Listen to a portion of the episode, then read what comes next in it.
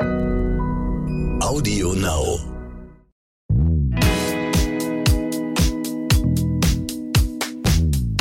Hallo und herzlich willkommen zu So bin ich eben, der Psychologie-Podcast mit der Psychologin und Psychotherapeutin Stefanie Stahl.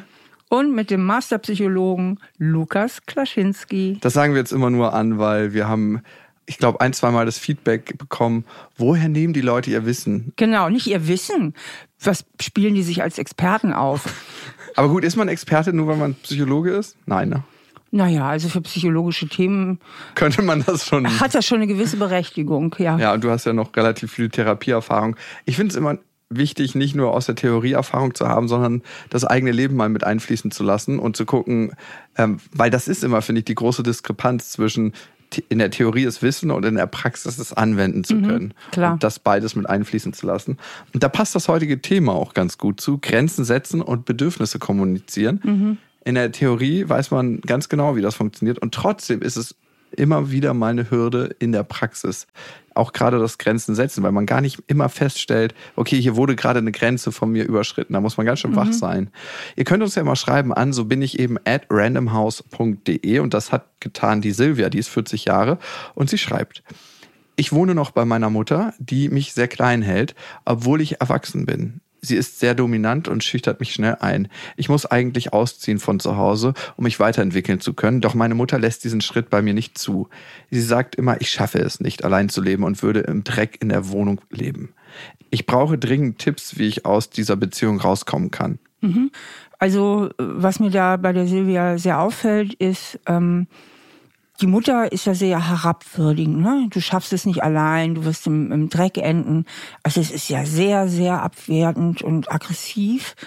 Und die Silvia sagt eben, sie wäre depressiv und hätte viele Ängste. Und das ist für mich eben so aus psychologischer Hinsicht oder aus psychologischer Sicht so ein klarer Hinweis darauf, ähm, dass es ihr an gesunder Aggression fehlt. Denn eigentlich müsste sie wütend werden. Und nur mit dieser Wut könnte sie auch in die Distanz und in die Trennung gehen. Ja, also ich habe ja schon ein paar Mal hier auch in diesem Podcast erwähnt, dass wir eben auch die sogenannte Trennungsaggression benötigen. Also Trennungsaggression ähm, benennt diese Aggression, die wir brauchen, um Abstand zu schaffen, um uns zu trennen. Also ähm, Kinder trotz Alter, die sind dann oft sehr wütend und aggressiv, weil sie eben sich erproben in der Distanzierung und Abgrenzung. Und wir können uns nur abgrenzen, wenn wir auch ein gewisses Maß an Aggression haben. Sonst gehen wir in die Resignation. Und das ist ja auch ein anderes Wort für Depression. Also Depression mh, ist ja auch ein resignativer Zustand.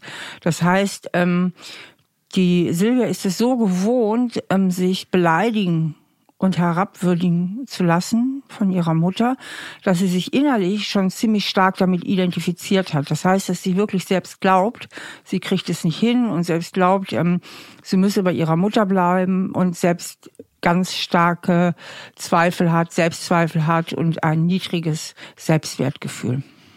Weißt du, was ich mich immer frage, wenn ein Mensch sowas seinem eigenen Kind sagt? Dann muss es eigentlich auch was sein, was er sich selber sagt, auf einer Ebene, ne? Oder glaubst du nicht, glaubst du, dass sie, die Mutter von Silvia einen positiven Selbsttalk, also positive Selbstgespräche führt und ihrem Kind dann sowas sagt? Nein, ne? Das sagt die auch sich selber so. Nee, also ich meine, eine Mutter, die so agiert, da dürfen wir schon annehmen, dass sie ähm, starke psychische Probleme hat, vielleicht sogar auch eine Persönlichkeitsstörung, würde ich sogar vermuten, weil sie hält das Kind halt mit aggressiver Manipulation in der totalen Abhängigkeit. Ne? Wahrscheinlich hat die Mutter selbst überwältige Ängste vom Verlassenwerden, Alleinsein und hat diese Ängste nie wirklich bearbeitet und reflektiert. Und das ist ja eben das Schlimme, was passieren kann zwischen Eltern und Kinder, Kindern, dass die Eltern, wenn sie ihre eigenen Themen und Probleme einfach nicht reflektieren, die unreflektiert und ungefiltert an die Kinder weitergeben. Ne?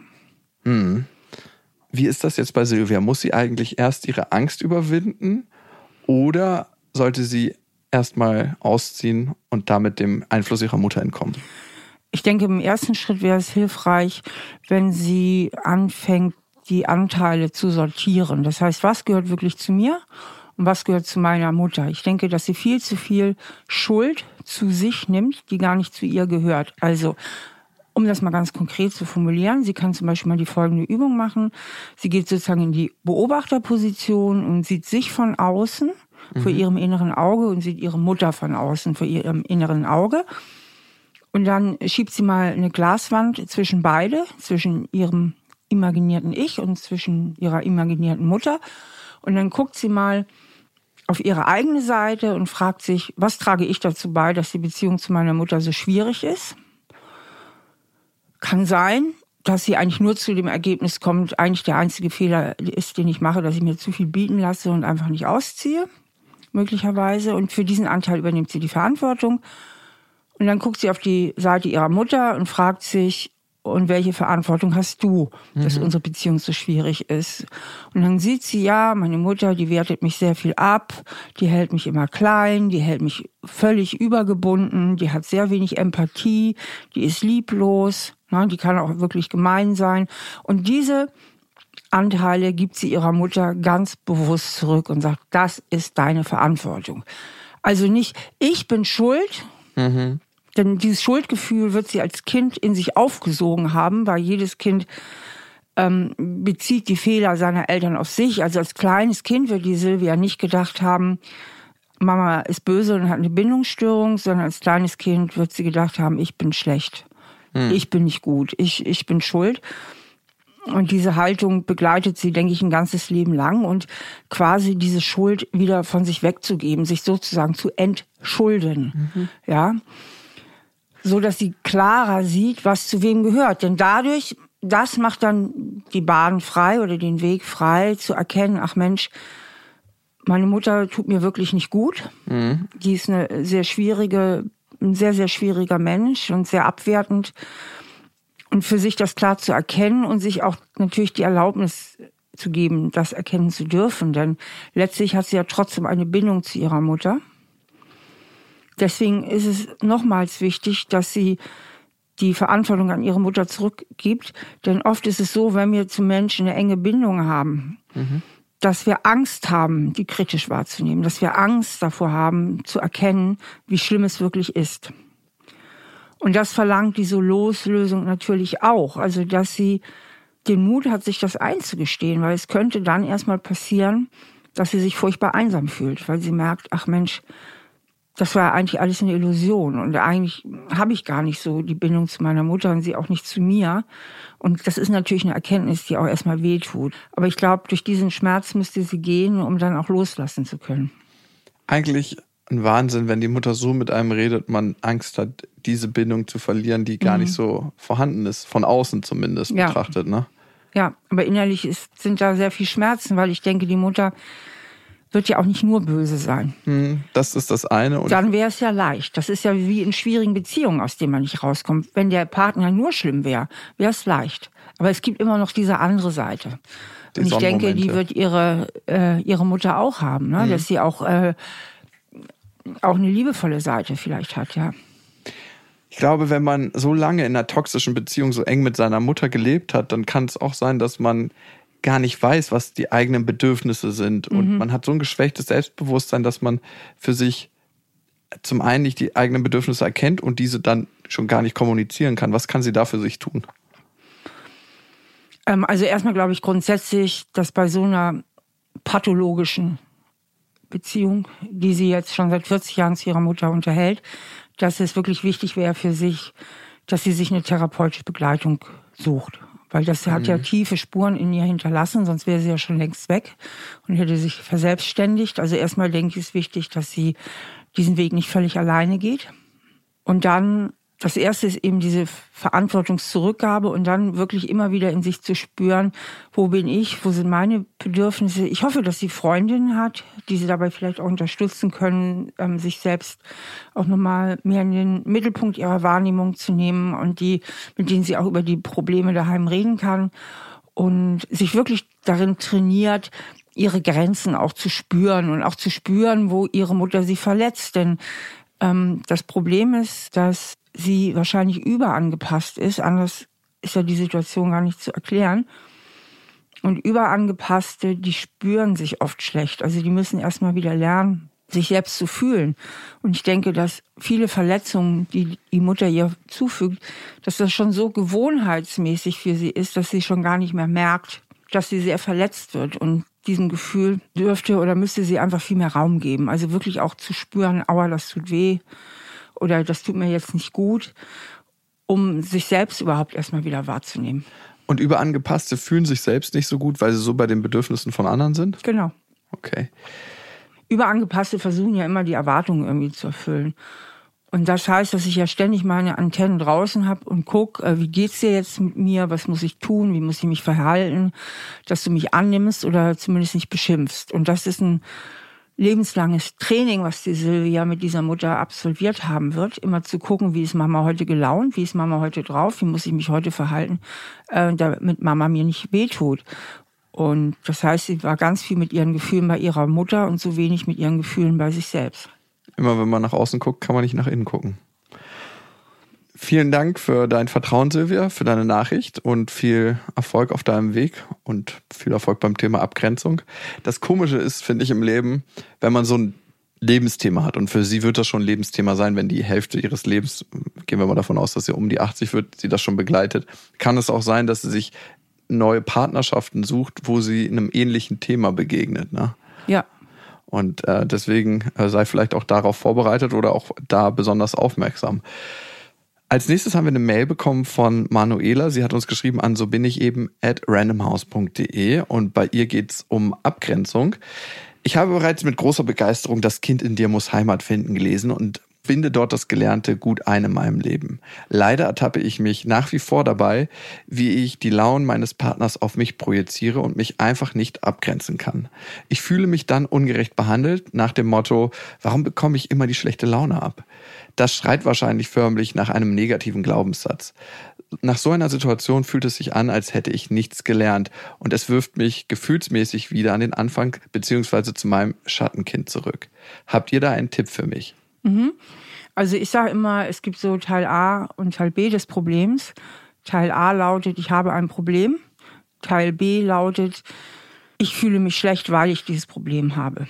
Mm, okay. Also auf sie bezogen heißt das, Teil A, mein Problem ist, obwohl ich doch schon viel mit meinem Schattenkind gearbeitet habe, ähm, habe ich immer wieder einen Rückfall in alte Verhaltensweisen. Das mhm. ist das Problem. Teil A, Teil B ist, dass sie sich unheimlich Stress macht, weil sie das tut und sich deswegen wie ein Versager fühlt, der es einfach nicht auf die Reihe bekommt, mm, okay. da auszusteigen. Und als erstes würde ich mal Teil B wegnehmen. Mhm. Also die negative Selbstabwertung? Die negative Selbstabwertung, dass sie es da immer noch nicht so gut schafft. Mhm. Und nochmal den Blickwinkel erweitern, denn wenn ich sie richtig verstehe, schafft sie es in vielen anderen Bereichen schon. Also wirklich nochmal auf die Ressourcen zu schauen und zu sagen, guck mal, aber da und da und da und da habe ich es gut geschafft und da einfach milder mit sich zu sein, weil es ist ja auch nicht immer so leicht, ähm, sich da abzugrenzen. Und zu Teil A des Problems, also dass sie eben immer wieder in dieses alte Verhaltensmuster fällt, ähm, ist zu sagen, es ist ja auch eine sehr nahe Beziehung zu ihrem Freund und wir verfügen ja alle über Spiegelneurone. Und wenn jemand so miese Laune verbreitet, ähm, dann ähm, ist es halt schwer, sich davon wirklich zu distanzieren. Das, also ich will damit einfach sagen, es ist ja auch nicht so leicht. Also um ihr auch nochmal Teil B wieder ein bisschen zu mildern, und sie geht da sehr in diesen Prozess des gespiegelten Selbstwertempfindens. Das heißt, ähm, wenn er schlecht drauf ist, denkt sie diffus irgendwie, ich bin schuld, ne? Oder was habe ich jetzt falsch gemacht, ja? Mhm. Und da ist es persönlich sehr hilfreich, einfach zwischen sich und die andere Person so eine Glaswand zu ziehen und mal ganz bewusst zu sagen, nee, pass mal auf, das ist dein Problem. Ne? Das ist dein Problem, wenn du heute schlecht drauf bist. Und dann auch tatsächlich nicht nur innerlich diese Abgrenzung zu machen, auch äußerlich. Also ich würde ihr auch tatsächlich empfehlen, sich dann innerhalb der Wohnung oder außerhalb der Wohnung zurückzuziehen. Okay. Also auch wirklich zu sagen, pass mal auf, du bist heute so schlecht drauf und du weißt ja, man kann das ja auch lieb formulieren, ich habe immer so ein Problem mit Abgrenzung, jetzt zieht mich das wieder so runter und ich muss mich da jetzt selber ein bisschen beschützen. Ich gehe jetzt mal, was weiß ich, in einen anderen Raum oder ich gehe jetzt mal spazieren oder was auch immer, ich gehe ins Kino, keine Ahnung. Und tatsächlich versuchen auch, sich dem gar nicht so auszusetzen. Verstehe. Ich finde das immer erstaunlich. Man weiß viele Dinge in der Theorie und da waren wir ja am Anfang es ist manchmal schwierig, diese in der Praxis anzuwenden. Und was du gerade gesagt hast, die Spiegelneurone, ähm, dass sie anspringen natürlich und dass wir uns mit ähm, schlecht fühlen für eine Sache, wenn unser Partner irgendein Gefühl überträgt. Also das ist nicht immer nur bei demjenigen, sondern das wird dann natürlich auch ausgelöst in uns. Ähm, das finde ich wichtig. Und was ich auch immer wichtig finde, dass es schwieriger manchmal sein kann, wenn die Beziehungen näher an uns dran sind, Konflikte zu lösen, weil die natürlich viel, viel wichtiger sind biologisch oder evolutionär gesehen für uns, für unser System, als Beziehungen, die weiter entfernt sind. Und dementsprechend identifizieren wir uns mit dem Ganzen viel stärker. Also teils, teils. Es kommt ein bisschen drauf an. Wenn man eine gute Beziehung hat und auch selbst mhm. viel Selbstvertrauen hat, dann ähm, stimmt, kann das auch ein Schutzraum sein. Ne? Lässt man ja gerade in der Beziehung gönnt man sich ja mehr, ja, was man sich draußen überhaupt nicht wagen würde. Andererseits hast du vollkommen recht, dass es auch ein guter Übungsplatz sein kann, um bestimmte Sachen zu lernen und zu üben, die man dann wieder bei der Arbeit anwendet. Aber gerade wenn eine Beziehung ein bisschen dysfunktional ist, ist da eben nicht dieser Schutzraum, den man braucht, um bestimmte Sachen zu üben. Und da gehen die Sachen ganz schön ans. Also ans bei Mark. der Manuela ähm, ist ja auch noch eine andere Überlegung im Raum. Also sie, wenn ich sie richtig verstehe, ähm, passiert das ja häufiger, ja. dass ihr Partner schlecht drauf ist. Und dann ist ja auch vielleicht noch eine andere Frage, was die Abgrenzung betrifft, die auftauchen darf oder die man mal beleuchten darf. Ähm, sag mal, kann es sein, dass hier vielleicht noch eine ganz andere Form der Abgrenzung nötig wäre? Ist das überhaupt der richtige Partner für mich? Warum ist er eigentlich immer so schlecht drauf? Kriegt er sein Leben nicht auf die Reihe? Ähm, oder hat er einfach nur eine akute Krise? Aber ich glaube, dann könnte sie es besser abfedern, mhm. wenn das wirklich was Akutes wäre. Ich glaube, sie hat diese E-Mail dann gar nicht geschrieben, weil sie ja wüsste, es ist temporär. Der hat gerade im Moment mega viel Stress und es geht wieder vorbei. Also vermute ich, dass es was Grundsätzlicheres ist. Das heißt, die Manuela könnte auch mal darüber nachdenken, kann es sein, dass ich aufgrund meiner geringen Abgrenzungsbereitschaft oder Fähigkeit, die auch immer einhergeht mit diesem Überangepassten. Und Überangepasste haben ja schnell das Gefühl, nicht ganz alleine durchs Leben gehen zu können. Mhm. Also Überangepasste fühlen sich ja abhängiger von der Partnerschaft, ähm, weil sie das Gefühl haben, eigentlich, um es mal bildlich zu sprechen, kann ich nicht ohne die Hand von Mama oder Papa durchs Leben gehen. Ob sie sich vielleicht auch etwas zu abhängig macht in der Beziehung. Ja, ist ein guter, guter Gedanke. Ich glaube, wenn man diesen Gedanken zulässt und als Feld der Möglichkeiten mit reinnimmt, machen sich ganz viele andere Sachen wieder auf. Also es kann zu einer Öffnung auf anderen Ebenen führen, weil der Partner das auch merkt. Wenn die Möglichkeit besteht, dass man sich trennt, merkt der Partner das, man wird attraktiver, man wird unabhängiger, man wird authentischer. Total du, da hast du recht. Das stimmt. Also in dem Moment, wo sie quasi mehr Respekt für sich selber zeigt, und dadurch auch eine andere Haltung hat und, und auch eine andere Ausstrahlung, kann es durchaus sein, dass ihr Partner plötzlich ein bisschen Angst bekommt, dass sie ihm von Bord gehen könnte.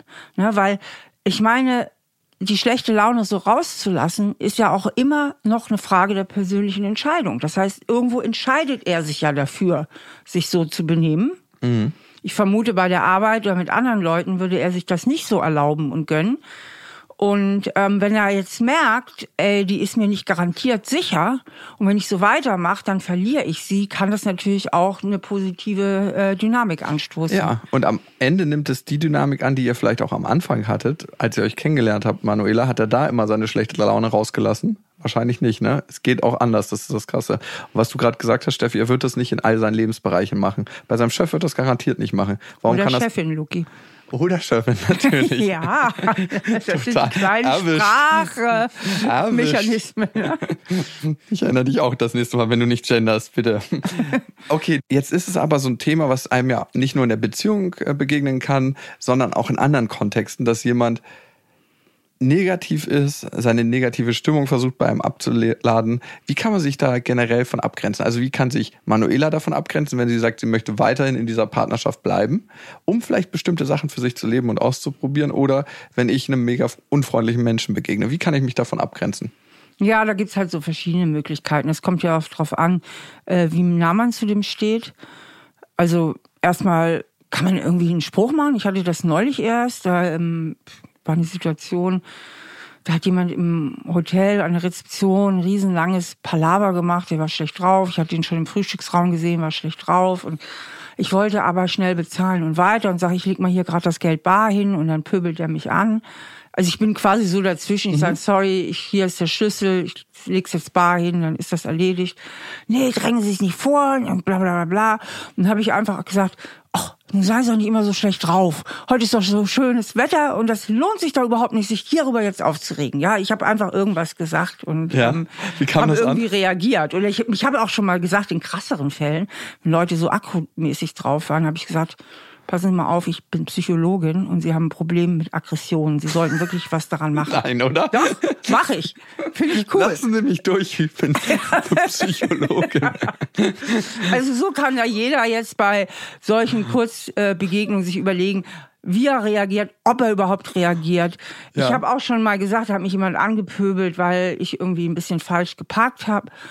Dann habe ich ganz nett gesagt, passen Sie mal auf, ich bin nein, Psychologin, ich Nein, da habe ich ganz nett gesagt, das hätten Sie jetzt auch freundlich sagen können, da wäre keine Information verloren gegangen. oh Gott, oh Gott. Und dann das hat er, hat er gesagt, da haben Sie völlig recht und es tut mir total leid, sorry, wow. ich hatte heute einen schlechten Tag. Sag ich, alles gut, alles gut. Aber ja, ihr habt euch ja nicht im Arm genommen irgendwie und dann nochmal festgedrückt. Aber es oh, war so eine, es war so eine so ein kurzer Moment da, so eine kurze Stimmung. Ja, Finde ich nett. total gut. Finde ja, ich total, total gut. Nett. Also, Aber das also, muss man auch erstmal haben, die Größe, das dann zu erkennen in dem Moment, wenn jemand das einem sagt das hätten Sie auch freundlich sagen können, da wäre keine Information. Das ist verloren. von mir aber eine Antwortstrategie. Das ist super. Ich bin ja immer für Antwortstrategien. Antwortstrategien sind ja so äh, vorgefertigte Antworten, die man immer irgendwo auf Tasche hat. Mhm. Also dass man sich einfach mal ein paar Standardsätze überlegt und dieser Satz gehört zu meinen Antwortstrategien. Grundsätzlich in solchen Situationen, wenn Sie das freundlich gesagt hätten, wäre jetzt keine Information verloren gegangen. Man ne? muss auch direkt drüber lachen. ja, genau. Ja, manchmal hilft das, dieser kurze Perspektivwechsel, so, ah, das ist so ein leicht leichter ironischer Ton dabei, aber ohne den anderen zu diskreditieren und mhm. es holt einen auf eine ganz freundliche Art und Weise wieder auf den Boden der Tatsachen. Genau. Und so gibt es halt verschiedene Antwortstrategien. Man kann auch sagen, also man kann auch Humor reinbringen, sagen, sag mal, kannst du das nochmal rückwärts sagen? Mhm. Ne? Oder ähm, ja, also es gibt so unterschiedliche ja. Antwortstrategien. Da bin ich halt immer ähm, eine ganz große Freundin davon, weil dann muss man nicht unbedingt schlagfertig sein. Ja, Total. Ähm, aber das sind ja jetzt so kurze Interaktionen. Wir reden ja jetzt eigentlich auch von Situationen, die zum Beispiel in einer Partnerschaft oder wenn man einen schwierigen Chef oder schwierige Chefin hat, wie ich mich da am besten abgrenzen kann. Die nächste mhm. Methode ist natürlich, ähm, das einfach mal in Ruhe anzusprechen, zu mhm. sagen, passen Sie mal auf, Sie haben da oft so einen Ton drauf oder ne, ich fühle mich oft nicht so gewertschätzt von Ihnen und ähm, ich fühle mich da immer gleich so ein bisschen arg harsch behandelt mhm. und so. Also dass man es einfach auf einer übergeordneten Ebene mal anspricht, das wäre eine Möglichkeit. Die andere Möglichkeit haben wir schon besprochen, ist bei dem anderen zu belassen, es gar nicht so zu sich rüberzunehmen. Das ist nicht so leicht manchmal, glaube ich, in der Praxis. Also mhm. zu sagen, okay, ich kenne das ja, ich kenne das ja auch aus Konflikten mit äh, meiner Ex-Partnerin zum Beispiel, wenn einer von uns beiden, und es war wechselseitig, mal irgendwie was mit von der Arbeit mit nach Hause genommen hat und dann tierisch schlecht drauf war, das dann nicht auf sich zu beziehen. Ich glaube, manchmal braucht es auch von demjenigen, der die Laune dann mitbringt, so einen kurzen Satz, du, ich hatte heute einen schwierigen Arbeitstag, ein paar schwierige Prozesse. Mhm. Das, was ich hier gerade mitbringe, hat nichts mit uns zu tun. Aber genau. Das, Und was natürlich immer auch äh, raushilft, ist Humor. Ja, der Rettungsring ja. des Lebens. Ja, und letztlich eigentlich auch Empathie. Mhm. Na, dass man irgendwie so sagt, oh je, mein armer Schatz, war heute wieder ein ganz schlimmer Tag, gell? So bist ja völlig von der Rolle. Und dass man so ganz lieb Anteil nimmt. Kann man auch gut mit dem Augenzwinkern verbinden. Mhm. Obwohl das eigentlich nicht. Nee, das, nee, das ist schon. schwierig. Das ist schwierig, wenn man diese Empathie mit einem Augen, das nee. wird dann nämlich bitterböse ironisch. Genau, nee, das sollte man nicht machen. Das sollte man dann schon einfach so Anteil nehmen. Sagt, mir ist total Stress, ich merke das ja. Was ist denn los? Mhm. So, ne? Schön. Ja, Manuela, dann viel Glück, Erfolg und guten Weg dir und mit deinem Partner natürlich auch. Und vielleicht, ja, ziehst du die Möglichkeit in Betracht, ob ähm, das der Partner ist, mit dem du deine Zeit, deine Lebenszeit verbringen möchtest. Und das finde ich ist immer das Wichtige. Wir verbringen, du hast jetzt wahrscheinlich über ein Drittel schon rum. Also es klingt immer so dramatisch, wenn man das sagt, wir reden so selten über den Tod, aber wir haben einfach nur eine begrenzte Zeit hier und dann muss man sich, glaube ich, ganz genau überlegen, mit wem möchte man diese Zeit, die wir hier sind, verbringen und mit wem nicht. Wenn ihr ein Thema habt oder eine Frage, schreibt uns gern an. So bin ich eben at randomhouse.de. Und wenn ihr noch tiefer in das Thema Grenzen setzen und Bedürfnisse kommunizieren eintauchen möchtet, kann ich euch das Arbeitsbuch Das Kind in dir muss Heimat finden empfehlen. Da legt man eigentlich direkt los mit praktischen Übungen. Ne? Ja, genau. Das ist ein Arbeitsbuch, wo man auch so äh, direkt seine Sachen eintragen kann. Also ich leite da Step by Step durch. Und man kann es auch direkt machen. Also man muss nicht das Hauptbuch gelesen haben, um mit dem Arbeitsbuch klarzukommen. Ich habe das so aufgebaut, dass ich die Leserinnen und Leser da direkt abhole. Und diese Information möchte dein Verlag bestimmt nicht, dass du die. Ihr müsst unbedingt das andere Buch auch haben, um das andere zu. Sonst findet man da überhaupt nicht den Einstieg.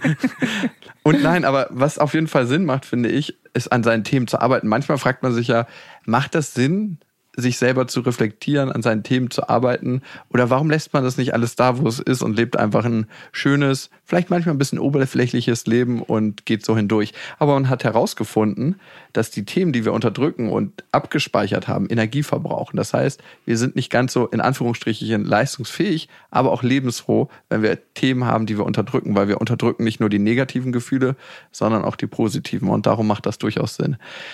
Dann hoffen wir, dass wir uns beim nächsten Mal hier wieder treffen bei So bin ich eben der Psychologie-Podcast mit Stefanie Stahl. Tschüss.